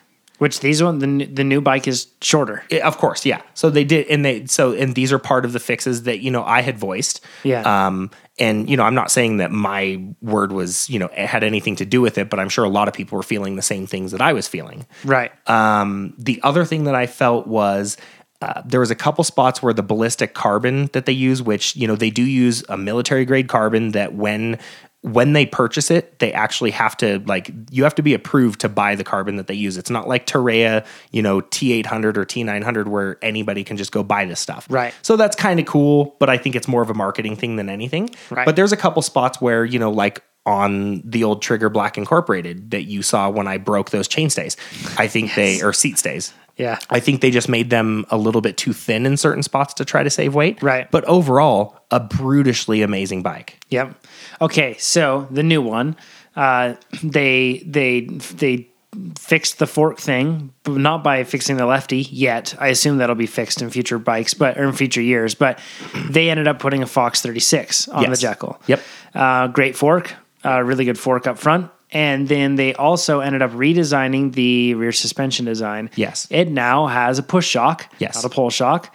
And they've redesigned the linkage system to it's still similar in some It's, respects. it's still very similar as a, it's a, I mean it's still a modified single pivot, Yeah. but they did redesign that carbon link in the middle, the the fourth link.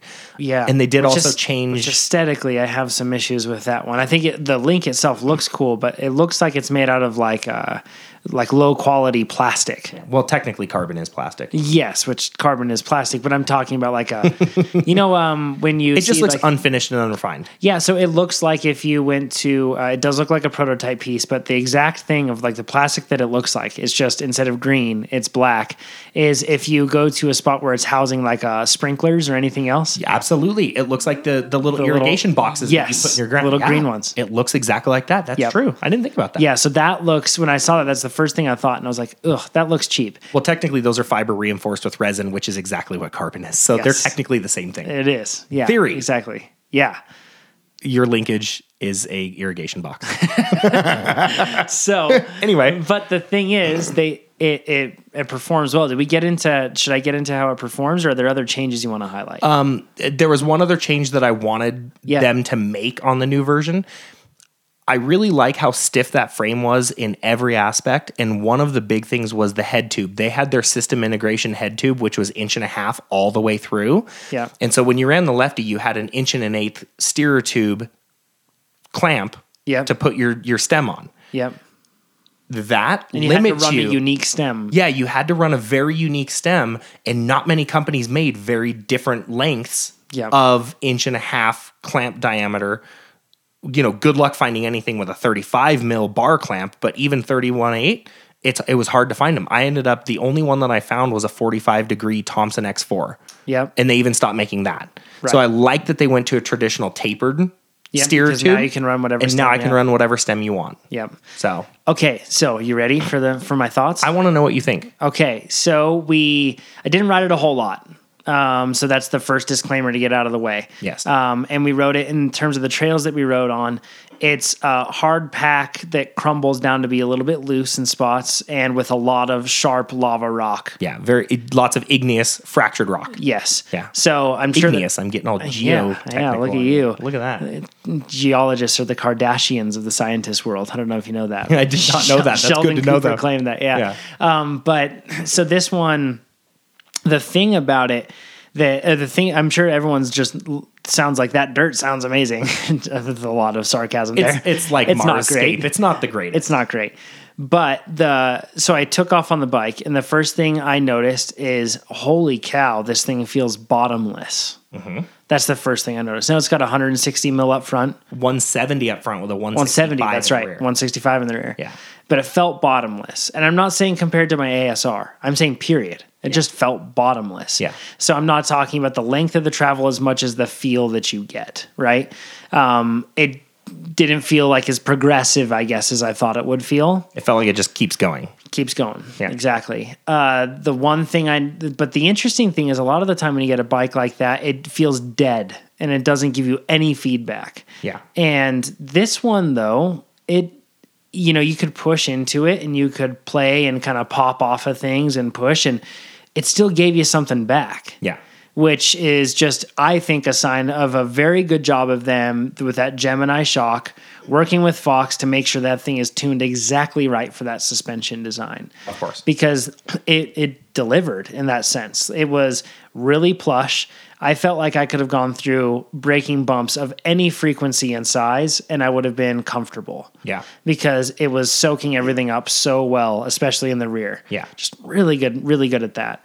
Um, the other thing that I noticed, and this is partially um, just the 27.5 wheels compared to 29 that I've been used to for so long. Yeah. But it it just it was very quick to change direction. Now, here's where that turned into a bit of a negative. When I was climbing the front end, and part of this also, it's got a pretty slack head tube angle on there. 65 degrees. Yep. It's slacker than a Nomad. Yep, it liked to wander a bit Yes. when we were going when I was going on this single track that had any type of uh, technical spots or anything else. Picking a line was a little tough. That said, it wasn't that difficult if you picked a bad line because it just Cadillaced the whole thing over, right? It just kind of ate up whatever you hit. Mm-hmm. So this bike to me was the type of bike that if somebody is not a line picker and they don't want to change that, which I think that anybody that feels that way, they should change their style. You should become a person that's judicious about lines, but if you aren't that person, this bike would put you well within your comfort zone because it's going to allow mistakes in that respect. Of course. Um, the short chain stays totally felt them. Uh, it was it was quick and playful, but it was quick to steer, and it liked it if you were hanging to the back of the bike. Yeah. So basically, that meant that like if I was going through rough sections or any type of um, quick spots where I had to turn or work my way through rocks or anything else like that, I was able to just easily carry the front end through a lot of sections and kind of steer with the rear, so to speak. Yeah.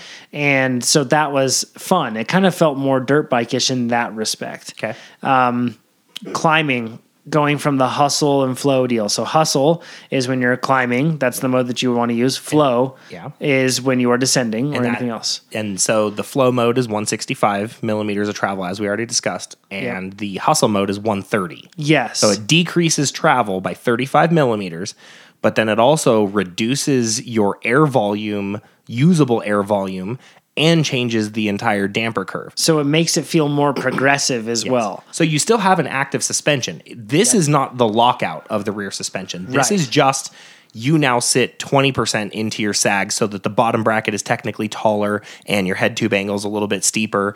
This makes you sit more up and forward. Uh-huh. Yep. This is not a lockout. No. And it's it that's I think good because I rarely use the full lockout that I have with my RockShox Monarch on my ASR.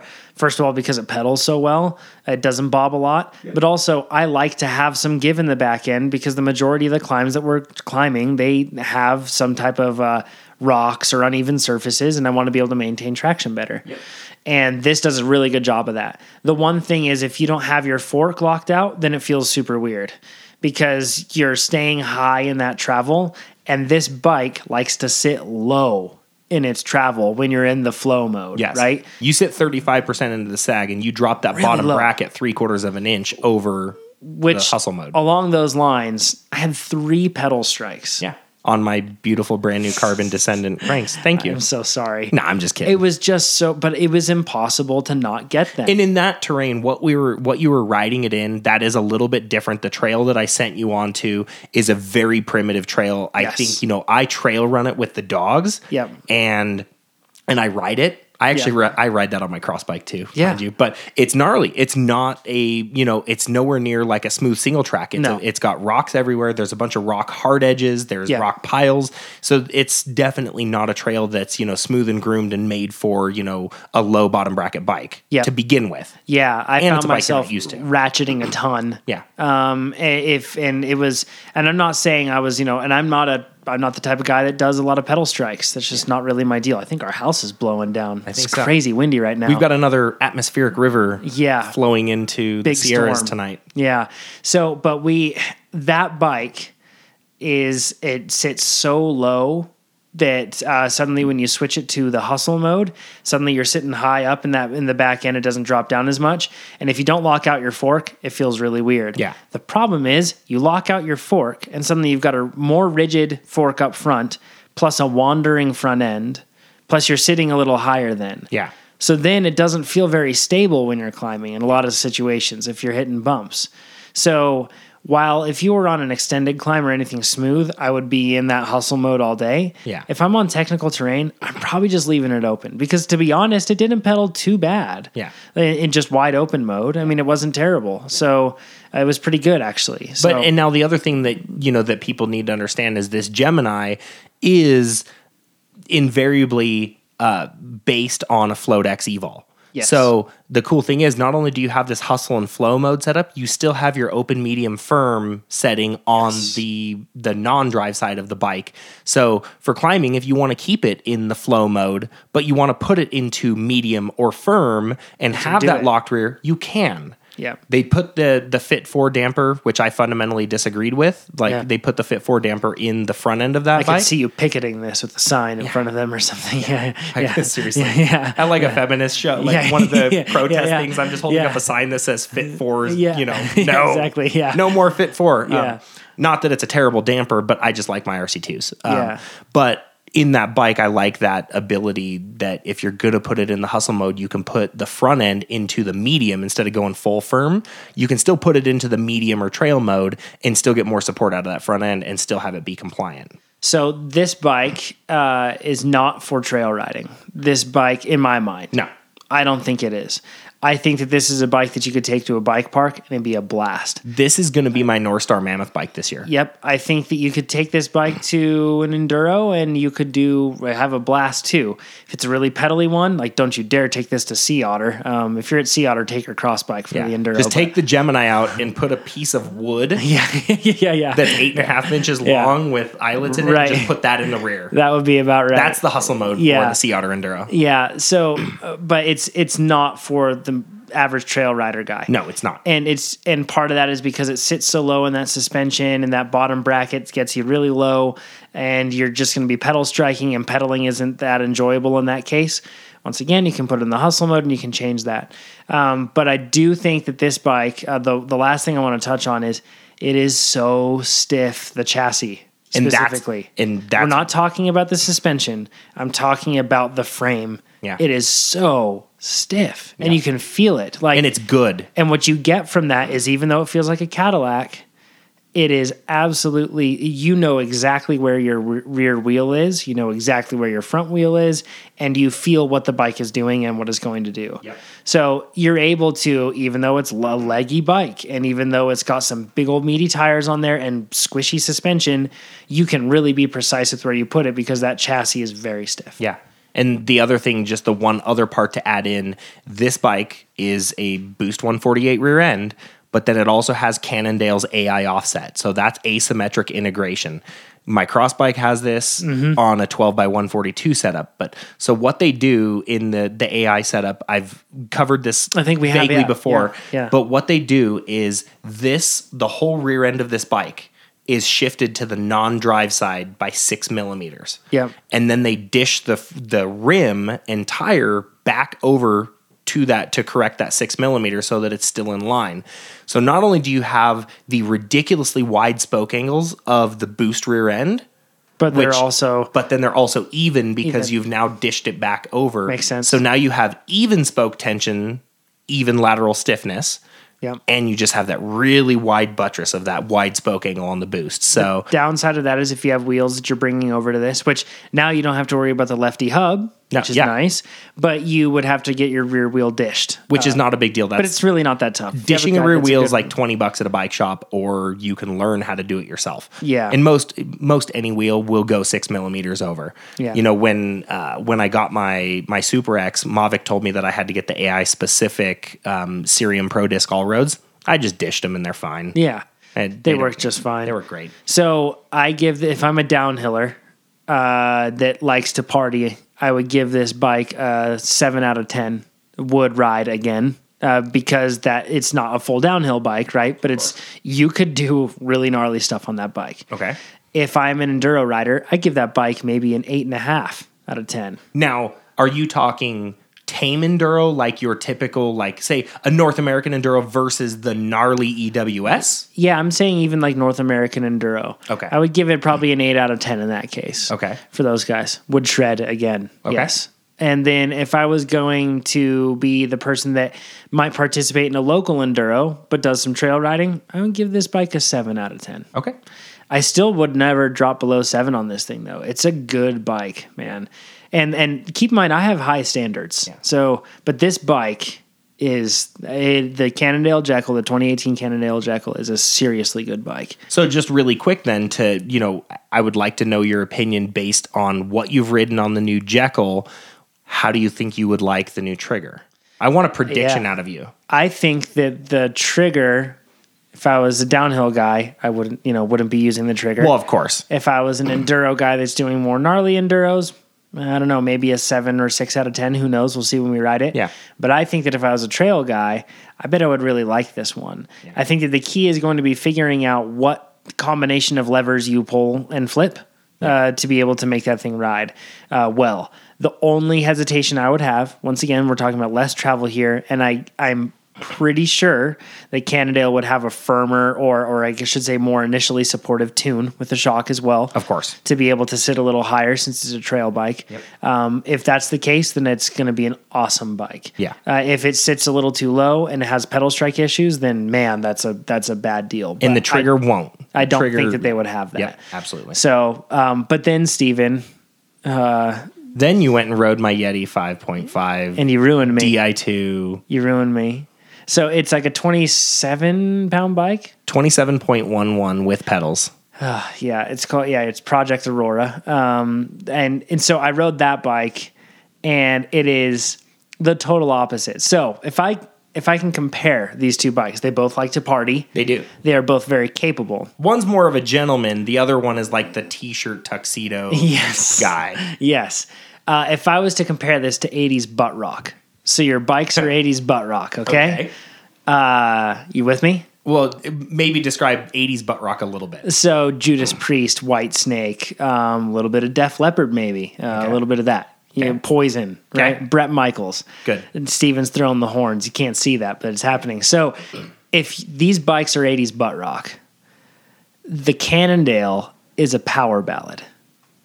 All right. Like what? Name so a we're power talking something. Every rose has its thorn. Okay, By so some white snake. Uh, by poison, right? Oh, poison. What am I Yeah, yeah, talking yeah. about? I'm sorry. Uh, so every rose has its thorn. It- you're not going to listen to that all the time. Yeah. Right? You're going to listen to it sometimes. And you might not want to listen to it in, in front of the rest of the bros because they might think that you're being a bit emotional, but you like it. It's a little slower, it's a little more flowy, but it has its time and place. All right? So that's every rose has its thorn. Yeah, and it was poison. I'm an idiot. I don't know why I said white snake. So that's what I see the Cannondale being. It's a power ballad. okay. Meanwhile, uh, I would say that the SB55 is more like Thunderstruck by ACDC. It's more like a typical butt rock song. Does that make sense?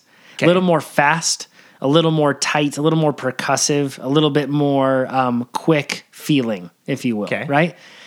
Not saying that one is better than the other. They just have different. They're just different strokes for different folks. Sometimes you need a ballad when you're on the boat, right in the summer Yeah. that's just where power ballads dominate. That's where they live.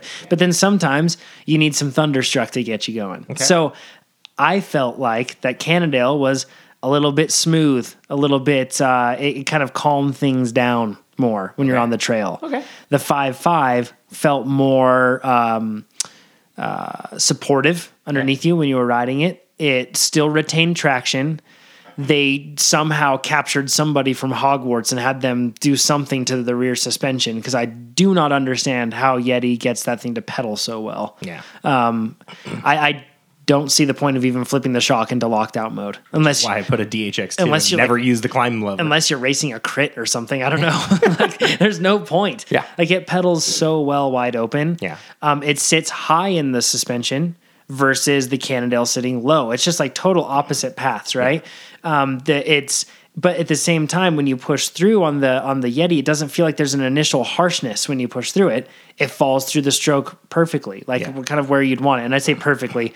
I don't want to drift into a hyperbole here, but it falls through that stroke evenly. There is no initial harshness blow through then support. Yeah. It's it falls through and it ramps up perfectly. That's what I felt at least, right?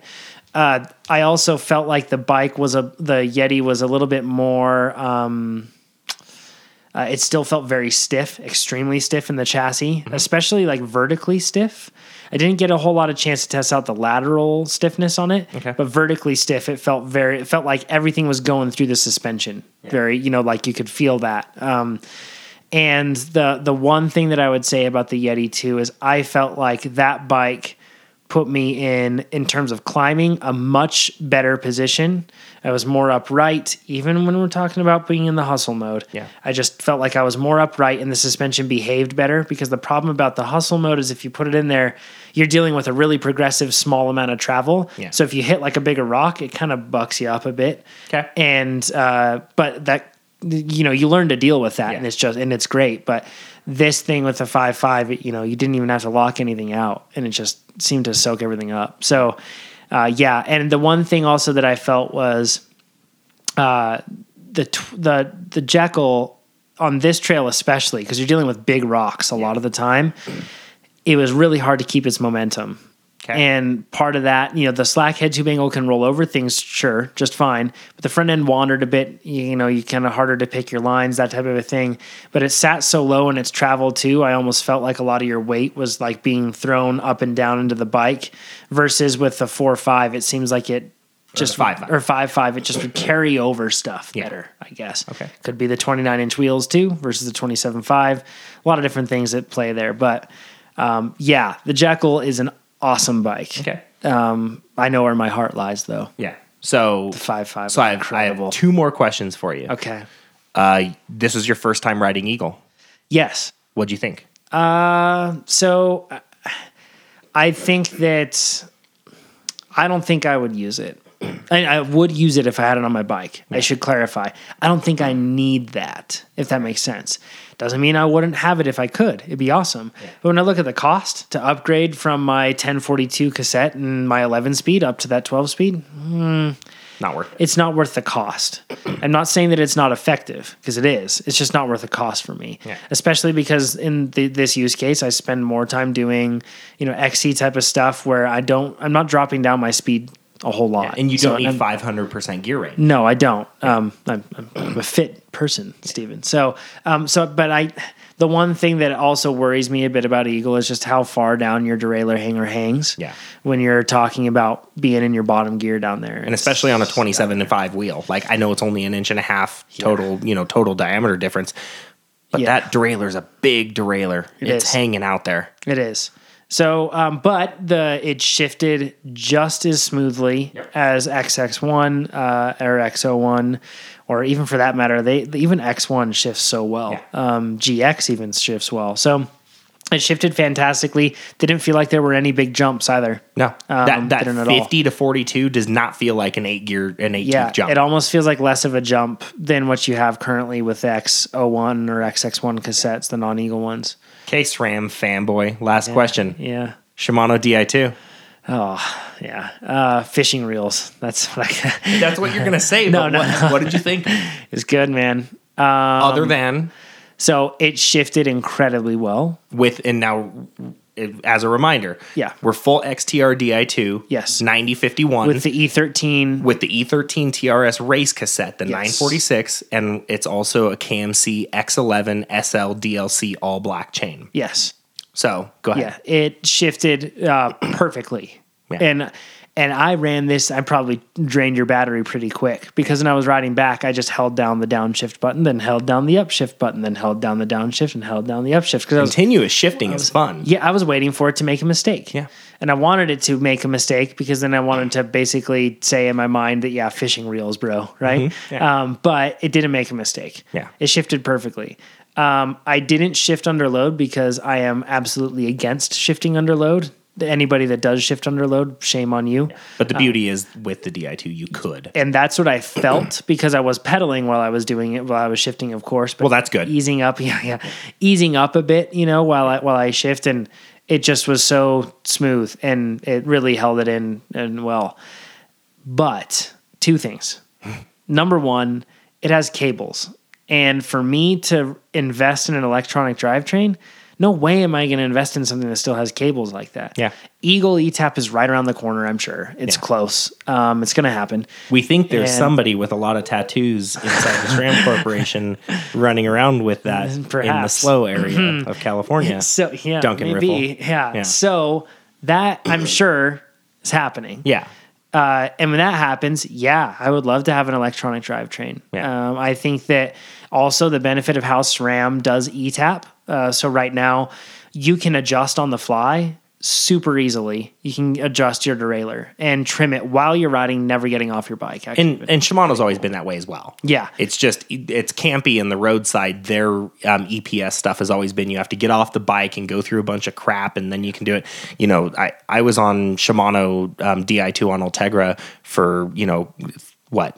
Two years, years. on my Cannondale uh, Super Six, and then two years on my Pinarello cross bike. And yeah, you just hold down a button, and then you do your trim. Hold down the button, you're good. You Yep. never get off the bike. Um, I like ETAP a whole lot more in a lot of ways Yeah. because of just the ergonomics of the shifters. Although Di2 shifters, the road ones are good, but getting to shifter ergonomics, what in the world did they design that shifter for? That's what because it certainly is not a human thumb. No, it's so weird. Like that is the one thing that I'm just like, what are you thinking, Shimano? I was wondering when I was riding, I was like, what am I pressing on? Yeah, the, the thumb lever doesn't even fit a human thumb. No. First of all, and it's instead of being a like if you look at your normal shifter, your normal shifter is on a rotation. You know, it's on a, a horizontal rotation forward. Yep. These are on a like they circle the handlebars. It's like a shift. dish. It's a yeah. It's the, it's a very very weird setup. And that's the one complaint I've seen from a lot of people on the Mountain Di2 stuff. And I don't understand why Shimano did it that way. I don't, you know, it doesn't make sense to me. It's kind of dumb, but it's also one of those things you just get used to. It's like double tap. Why on God's green earth would they have one lever that does both of them? then when 'Cause you get all kinds of it- mesh, but then you get used to it. My Makes- my Force One, But it also makes like weird intuitive sense once you use it too. yeah. you except know? you do every once in a while get miss shifts out of it. Yeah. Uh, Yes. Mechanically, Yes. it doesn't work perfectly, Yes. right? And this thing mechanically worked perfectly. It's just It just the doesn't mess ergonomics up. of it. It's just that I don't know what they were thinking with ergonomics. Of that And I also think That's that an I need problem to. I think I need to also rotate the shifter Perhaps. back a little bit because that the thumb shifter for going into an easier gear is pretty far up there. Yeah. And the thing I'm used to with Shimano, I'm used to the rapid fire where I can shift into a, an easier gear with my thumb, and then while I'm standing up sprinting, I can use my index finger to push the button back on the mechanical stuff because you get both ways. Weird humans. Yeah, so- Weird Shimano humans. But then I got used to, you know, on my last Yeti and my Jekyll before they were all SRAM. Yeah. So I got used to doing thumb thumb shifting instead of having that index finger. Yep. Well, the Di2 doesn't follow the rapid fire mentality. You lose that ability to use your shifting into a harder gear with your index finger pushing that button back. And you he- can't do that. Here's the weirdest thing about that. There's no reason that you're there are reasons that a mechanical shifter needs to follow certain rules of leverage and everything else in order to to function well. Yeah. We're just pressing buttons. Yeah, we're literally pressing a button that clicks and hits a solenoid. That's all it Yeah, does. so you could really make this thing ergonomic, and I'm sure they will. Uh, the last complaint with this shifter was the fact that it, if I was to compare it, it was like a mouse from 1995. Very hard, heavy It's clicks. like a well, and it's also like it, it bl- it's a longer throw than I was expecting, and then as it's going through, you kind of have this weird initial click, but then you get closer, and then there's like another click, and that's when it really shifts, and No. it feels weird. I'm going to tell you right now that double click is to get two gears in one click. So there's a click, click, and that's Yeah. a two gear shift. but it didn't happen that way. Well, then maybe you were feeling an initial. It's just got it a was, but weird, yeah. and it's on both shifters. So Yeah. basically, it's just unrefined, is what I'm getting to. Okay. the shifter is is is bollocks, and for some reason, you have a silly screen telling you what gear you're in. Well- I know when I bought bikes from Walmart, that was cool to know what gear I was in, but I don't care anymore. Yeah. Like so, once like there are just some weird things about XTR Di2 that it, it shifts better than SRAM. Straight up, shifts better. Yeah. Uh, there's no ifs, ands, or buts about that. It just shifts so well. But there's so many things about it where I'm just like, why? Like, what were you thinking? Like, it feels half baked. Okay. And so I think I would like to see, I want to see Eagle ETAP Okay. uh, because ETAP right out of the gate on the road, well done. Like, Very well done. It works well. It feels great. Everything is You don't have to have special frames. You don't have to figure out where So to put your battery. You know, I had to custom And- mount my battery in the down tube. yeah, That bike. and the ergonomics are so good, and it's just it's awesome. But so I think that'll come out, and uh, we'll see that. So, uh, Stephen, really quick, EWS Tasmania is happening this coming weekend. Yes. uh, if you're listening to it, it's probably happening while you're listening to it. Tasmania, the home of the Tasmanian Devil. Which is a cute little turd. That thing is an actual adorable little animal. Yes, yes, and he's not as violent as he seems in the Looney Tunes cartoons at all. No, um, but EWS round two. It's in Tasmania. Weather's calling for dry right now. Yes. Tasmania, for those that don't know, is an island off of the southeastern coast of Australia, and it's uh, the the spot where they're at. And Tasmania is not that big; it's pretty small. But the spot that they're at in, in Tasmania is um, up in Derby, so that's going to be in the northeast corner of Tasmania. We're talking in terms of distance from the equator. We're talking like Pacific Northwest style distance from the equator. Pretty far away from it. Uh, that said, it's looking like it's going to be in the 60s uh, for weather, so not too bad. And the dirt is pretty different than what they had. There are sections where it's t- kind of jungly, and it'll be similar to what they had in round one at Rotorua, minus the rain, of course, hopefully. Yeah. Uh, but the majority of it is a lot of dry, dusty, loose stuff with More arid than. yeah, Yeah. with big granite slabs. A lot of that. Because you're further from the tropics by. God, I think um, you're what 14, 1500 miles further south. Yes, towards quite a lot. the South Pole. Yeah, yeah. so it's it's got this granite stuff because it used to be a big mining area. Yeah. and a lot of like long sections of granite. Uh, Seventeen hundred meters of climbing. Uh, so you're getting close to around fifteen hundred feet, right? I think, or I mean five thousand Um, It's feet. just it's just shy. It's like right around 45. Yep. Yeah. Uh, 56 kilometers is the total length. So you're looking at around a 30 mile day, roughly on that. Um, and we're throwing out random numbers here, guys. Uh, We're not random, guesstimating, but we're people. we're estimating. So go easy on us. We've gotten a few people correct. But we do know it's seven stages, not seven ish. Yeah. seven stages. seven in metric and standard. That is, it or yeah. not. Yeah. So seven stages. Uh, it's going to be a quick day. Um, I Fairly think. quick, yeah. I think it's going to be pretty quick. Yeah. So, and I think this one is going to favor the likes of uh, a lot of the traditional players that we see in EWS if the weather stays. You've got your local New Zealand guys that dominated going down there as well, but I think this is going to be Tasmania is kind of a different game, and even a lot of the trails. A lot of the trails are old, but a lot of them are newer. A lot of them are old mining trails because it's a mining area, but a lot of them are newer, and there's a lot of man-made features into it. So. Um, but to your point, there's a lot of granite slabs, and as we all know, when you're talking about granite slabs, that becomes so limiting on line choice. Yeah. that really does benefit people that know it well. Yep. So it'll be interesting to see, and we'll have a review next week on how that turns out, and uh, we'll see if the the results are flipped on their head again, and, and the Masters boys can take it. The one thing I really like about this, and and you had shared it with me, is that the the Derby Dam breach Yes. that happened years ago that basically flooded the town and made it so that it went from like what three thousand people down to like two hundred fifty people yeah. living there. Yeah, um, over over much time. Yeah, yeah, they actually get to ride the channel that that dam breach went through. Yeah. which sounds like a blast. It's just like solid. It's solid granite slabs, but they're like cragged and broken up. Yeah. it's gonna look. Su- it looks It super. sounds like it's going to be fun. I can't wait to see some pictures of it and some video. It'll be awesome. Yeah. So, uh, Stephen, let's close things out with the tips. You don't care they're counting on your tips to live?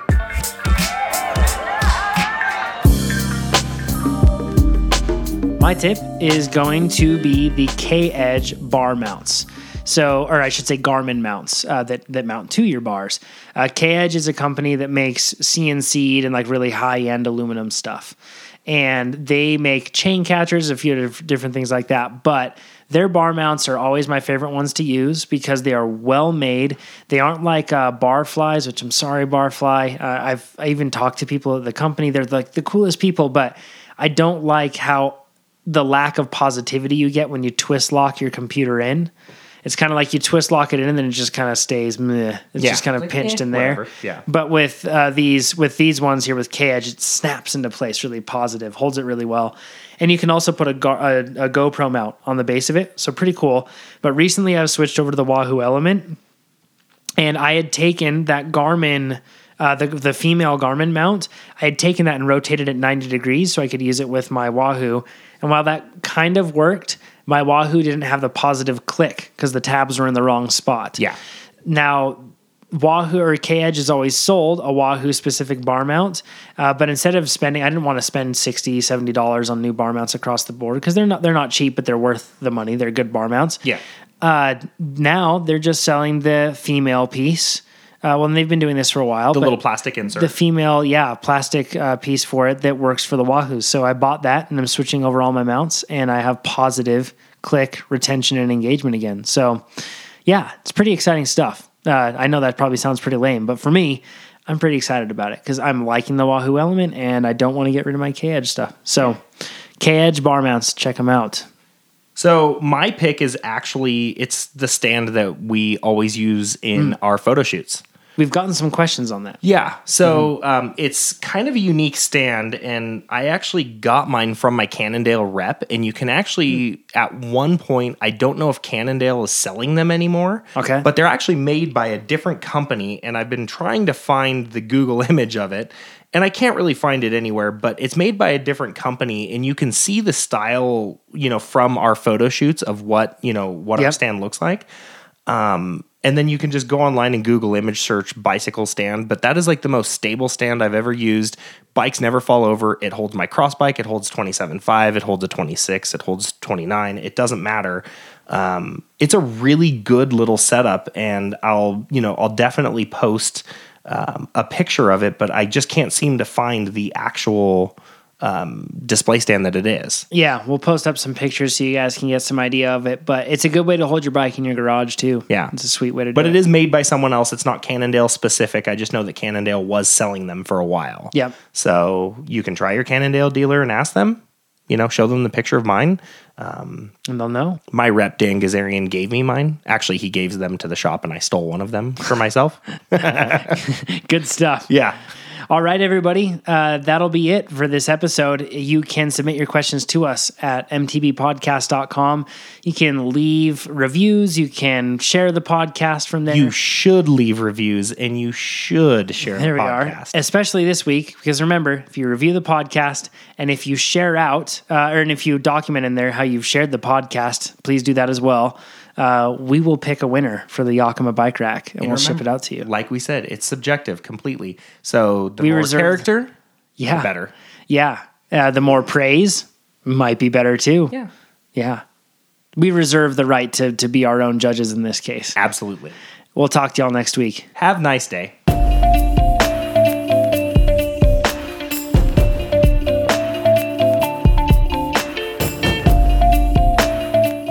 Hey guys, Jonathan here. Just wanted to thank you again for listening and let you know that if you like the song that you're hearing now and the one that you heard in the intro, it comes from Wave Riders Entertainment, my good friend Tommy Walter.